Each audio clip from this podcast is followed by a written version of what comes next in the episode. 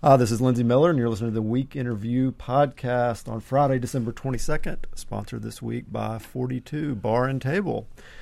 On this week's edition, our final show of the year, we're going to talk about the tax bill that just cleared Congress, the new Democratic candidate for governor, sexual harassment in state politics, uh, transparency in the Razorback Foundation, and turmoil at Arkansas Baptist. We're going to do kind of a quick hits version. Okay. I'm joined once again by Max Brantley, who's back from a trip. How Yeah, was it? It was good. We crossed the Atlantic on the Queen Mary 2 in Cunard line fashion. It was good. How big is the Queen Mary 2? Well, it holds a couple of thousand people. It's pretty good size. It's big, but it's it's kind of old school. It's British. There's, it was good. So uh, all of the political talk this week was, at least nationally, was about the tax bill that that passed Congress. Uh, do you have any? I mean, everyone's has their analysis. What's this mean for Arkansas? Well, uh, it means for Arkansas that some rich people are going to get really rich. I mean, it'll be worth tens of millions of dollars to people named Walton. Uh, there will be in the short run, for most taxpayers, but not all, some small decreases in taxes. The the impact of those, all the analysis say, will decline over time until finally the lower income taxpayer cuts expire, whereas the corporate tax cuts don't. Uh, the, the the big question is the one over which the argument is is that the Republicans say that these tax cuts will spur the economy, and past experience and all the economists say no, they'll have negligible impact on economic development, but it'll make rich people richer. In time, we will see whether once again trickle down fails or not. and then, Uh, politically, I think there's been a pretty remarkable job done of spinning the truth about this bill, which is that, that it primarily benefits the wealthy. And so there's a national opinion about it that's not very positive. The Republicans are pushing very hard to put out stories about working people that are going to receive an $800 benefit from a increased child care tax credit, for example, and and everybody likes a little bit of money, but a little bit. It's kind of Obama. People don't remember any longer had a tax cut early in his administration, which gave everybody a small tax cut, but it came in the form of uh, less re- withholding from their paychecks, and it was really of no political benefit to him. So we'll just have to see. okay. Uh, so while you were gone, or maybe just before you left, anyway, Jared Henderson, the former uh, Teach for America state executive, announced his candidacy for governor as a Democrat. Uh, David Ramsey talked to him, and we talked about it a little bit on the podcast last week. But since you got back, you had a chance to visit with him uh, in a more kind of extended setting. What'd you come away with that? Well, I, I wanted to talk to him because the spin and the coverage was this was a new breed Democrat, moderate Democrat, whatever that meant. And frankly, after talking to him, I found him a fairly conventional Democrat uh, with with views very similar to my own on some issues like gay rights, abortion, and guns. But he's certainly not going to be running on those issues, and he's not going to emphasize them and not going to try and make a point of them. He wants to talk about education. I wanted to talk to him particularly because he's been so associated with the education reform movement that the Waltons have financed, which eh, I've written and spoken a number of times. I have.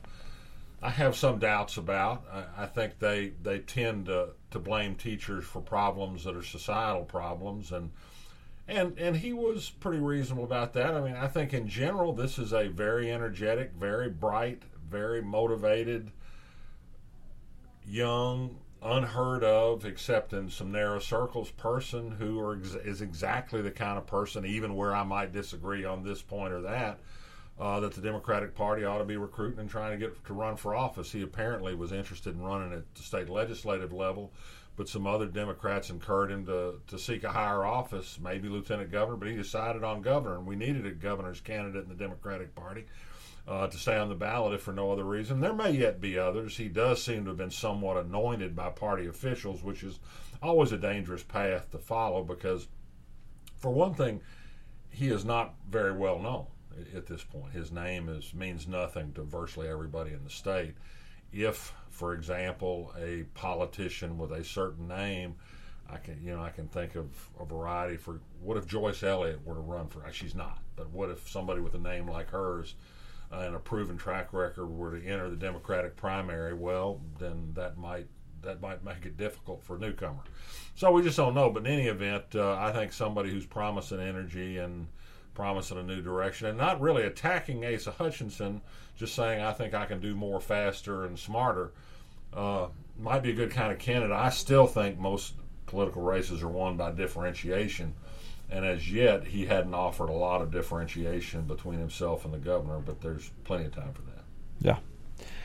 Uh, while you were away, David Ramsey wrote an item about an attorney general's opinion relative to a records request for sexual harassment, um, misconduct uh, among Arkansas legislators. Give us some more backstory. Well, I, I finally I, I, had passed that opinion on to him from afar, and and I was interested because it was kind of confusing the answer. And I think this week I finally got to the root of it, and pretty clearly it seems to have been that in requests by the Associated Press to both the House and the Senate for any records of misconduct or harassment complaints against legislators, they only got one positive response, and that was from the House of Representatives that said, Well, we have one document. And it now appears that it's a document that reflects a complaint by a House employee about a legislator. Uh, we don't know what the nature of the complaint was. We don't know if it was found to be valid or invalid. Uh, we do know that the Attorney General of Arkansas has deemed this a personnel record and thus exempt from disclosure. They they have taken the, the stance that this is a record of the employee making a complaint. This, to my way of thinking, is wholly at variance from the procedure that follows in other agencies. If you make a complaint against a cop, for example, that doesn't become a part of his personnel file. The investigation of it might, an action against him might, but the complaint itself is open to inspection. They're not doing that in this case. Uh, I'm I'm contesting that finding and seeking to get more information. Uh, I think this is just a shocking cover up by the House. Perhaps of nothing. I, again, I don't know if this is a meritorious complaint or not, but the the effort to which they're going to protect legislators uh, doesn't uh, lift your faith in, in their professed belief in transparency and proper behavior. So, could the House be sued in this case? No, the House couldn't be sued. No, no, no I, I think you could file an FOI lawsuit. Right. I mean, the House itself is subject to the FOI Act. Legislators have some protection of their working papers, but this is not a working paper of a legislator. It's a working paper of the House.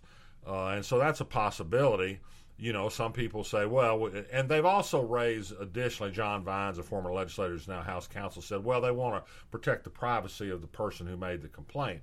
And, and that's a not illegitimate concern. However, you could reveal the nature of the complaint and the nature of the person who's complained against and protect that person's, the complainant's privacy by not releasing it. Sure. All right, well, we. And they should, by the way. We're moving so quick, we forgot to talk about our sponsor, 42 Bar and Table.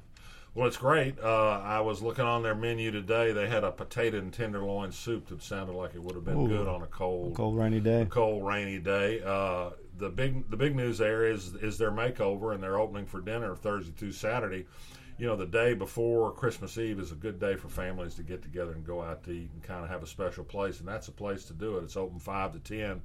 Saturday night till midnight if you want to have drinks at the bar, and it's a really stylish kind of high concept urban looking bar. It's a good place. And at night you can enter on the outside. I, I, just found out I had missed this during the daytime when the library itself, the Clinton Library itself, is open. You do have to go through the main oh, entrance. I didn't. I didn't when really? I went for lunch. Maybe well, they apparently just it. put up a new stanchion today, It may be something to deal with the security issue yeah. since the rest of the building's open or something. But, that makes sense. But anyway, it's a great place, and they've got just everything from a, new, a, spicy chili noodle bowl, which you can get a slice of salmon on top of, to the Arkansas Traveler Burger, which was some candied bacon and a fried egg. is It's pretty hard. It'll see you through a day or two. They also have uh, a vegan bowl uh, that's named for President Clinton. I've had the Clinton curry dish. That's it's, it. Yeah. yeah, it's good. Okay, check it out. So, Arkansas Baptist College has terminated its president, Dr. Joseph Jones, or he, in any case, he's not there anymore. Uh, right. Well, after he, a little more than a year. Yeah, it, there's an argument about whether he resigned or was terminated. Uh, but clearly there was a falling out between him and the board. There's a power struggle it, underway at Arkansas Baptist, which is a small black college which had a big growth spurt under the leadership of Fitz Hill, who was a good recruiter of students, but not much of a money manager. It was a peer. They had they had a, a series of financial problems, and the new pe- president Joseph Jones found that that the problems persisted after he took over. Uh, they've used some continuing cash flow problems is one of the reasons the board is justifying the decision to change him. But I, I think this runs deeper. A former ally of Fitz Hill's is now the interim president. Uh, they're friends of his on the board. I, I think it's a it's a shame, but but some of this is is a personality struggle of a small school that's really set up to help kids who, in many cases, are behind the curve educationally, and so they they experience some dropout because they're reaching kids who need remediation and perhaps weren't ideal college students and try and get them graduated. And so it's had a long standing noble mission, but but Jones, the fired or resigned president, is promising a lawsuit and uh, to open up some of these issues, so we'll maybe get a clearer picture. Okay, the Arkansas Democrat Gazette has joined a fight that you have long waged uh, to make the Razorback Foundation transparent? Well, it's it, it's kind of interesting, and, and I, I, I mean I have a slight personal bone to pick with the Arkansas Democrat Gazette, which over the last thirty years has not shown the aggressiveness it's shown lately in wanting to get into the Razorback Foundation records. Precisely because, as I learned at the Arkansas Gazette several decades ago, that very powerful people are associated with it, and they like to keep their business secret, and they apply pressure to people that see it differently. But now the Democrat Gazette, partially I think because they kind of got misled on the terms of Bret Bielema's contract, the fired football coach, is now pressing hard to get some access to records. But the story is is that in the case of the top athletic officials, the football coach, basketball coach, top assistant coaches, athletic director, they're paid through a combination of University of Arkansas and Razorback Foundation money. And parts of the contract, and the contracts are guaranteed by the Razorback Foundation, and parts of the payments come solely from them and not through the university. Although, of course, all money flows as a result of the university's athletic activities. And the Razorback Foundation was set up some years ago as an independent nonprofit for purposes of keeping its records secret. And they claim they're not covered by the FOI. There's precedent in a lot of states that says their activities are so intertwined with the public activities of the university that yes, their records should be open. Nobody's filed that lawsuit here yet. I think and hope somebody should. Maybe the Democrat Gazette will. At the moment, the issue is there is, it turns out, a document in the university's possession that will provide the full details on the buyout of Bret Bielema's contract. Was it $11.8 million? How much was it? What are the terms of the payout? But he's in the, he Bielema has invoked a, a an element of the FOI law in which you can object to the release of a record, and the Attorney General passes judgment on whether it should or should not be released.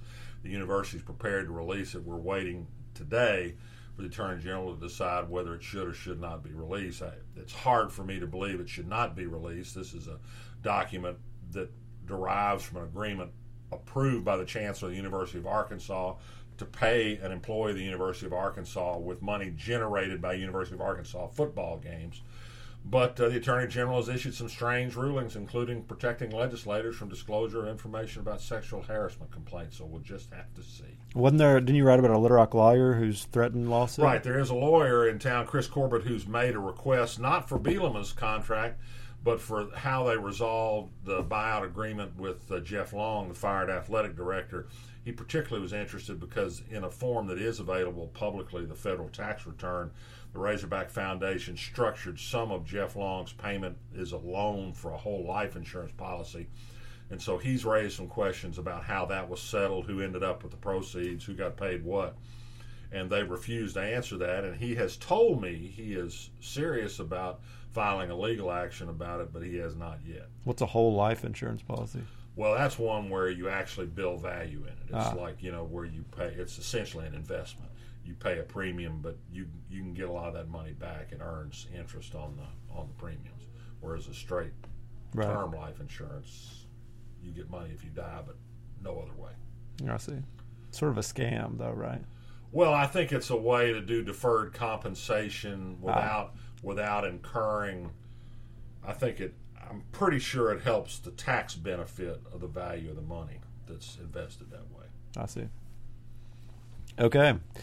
Well, that's uh, that's all that I've had to cover. Is there anything you want to talk about? You can talk about Christmas traditions. What are you cooking Roast beef every year? every year. Roast beef, Rolls. cocktail, potato casserole, Stilton cheese, sticky to- uh, figgy pudding, Rolls. trifle, homemade rolls. Same thing. Relish tray, olives, black What- and green olives. What's a relish tray? Well, that's a that's a word, but it's just it's something that's a tradition of my childhood and my mother. You get a little, you get a little, preferably a little cut glass dish from my grandmother. And you put some green olives and some black olives and some radishes and some celery sticks and some carrot sticks and maybe some pickles. Some just- like fancy pickles or just regular well, I, actually this year it's going to be some sweet hot bread and butter pickles, Ooh, and you just pass that around at the start along with the shrimp cocktail. It's just it's just a tradition. that sounds great. That and going out to senior, going out to Taqueria Samantha for lunch the uh, day before on Christmas Eve. ah, That's a, that's another family tradition. sounds like winning traditions. Um, okay, Endo- I endorse that. that's your endorsement. That's my endorsement. Okay. Taqueria Samantha. Uh, well, I'll, I'll uh, give you two cultural endorsements since everybody's going to be spending a lot of time indoors. One is the new Amazon show, The Marvelous Miss Maisel. Have you watched this yet? No, It's by the people that did Gilmore Girls, which a lot of people in my generation watched. Uh, really snappy, sort of Aaron Sorkin esque dialogue, like almost theatrical, in a way that I could see being off putting to some people. But um, it's set in the 50s in New York. Uh, this uh, upscale Jewish family, young wife, is helping her husband become a comedian, and along the way, she becomes a comedian. And Lenny Bruce is a character, Hmm. uh, and the comedy is actually quite funny. I think a lot of times on these like fake comedian shows, yeah, the comedy's not, not, so that funny. good, but Right. it's pretty funny. And the actress who does it is is really great. Uh, we're about four episodes in so far, and, and I'm I'm really into it. That and the uh, the new album by Miguel, uh, who's a contemporary R and B singer known for uh, singing a lot about sex, um, is quite good. I can't remember what it's called, but it's easy to find. And the the lead single has um, a Luke Skywalker reference, so it's become a favorite. And it's not quite as overtly sexual as some of the others, and so it's become a favorite of my children. that's funny. Okay, well, thanks for listening. Have a safe and happy uh, holiday season, and we will be back with you in the new year. Peace on earth. Subscribe via iTunes. Oh, and tell your family about the podcast. And go down to it's cafe. a great present. Go down to Forty Two Bar and Table and have a drink and a burger or something. It's uh, and tell them we sent you. Treat yourself. See ya.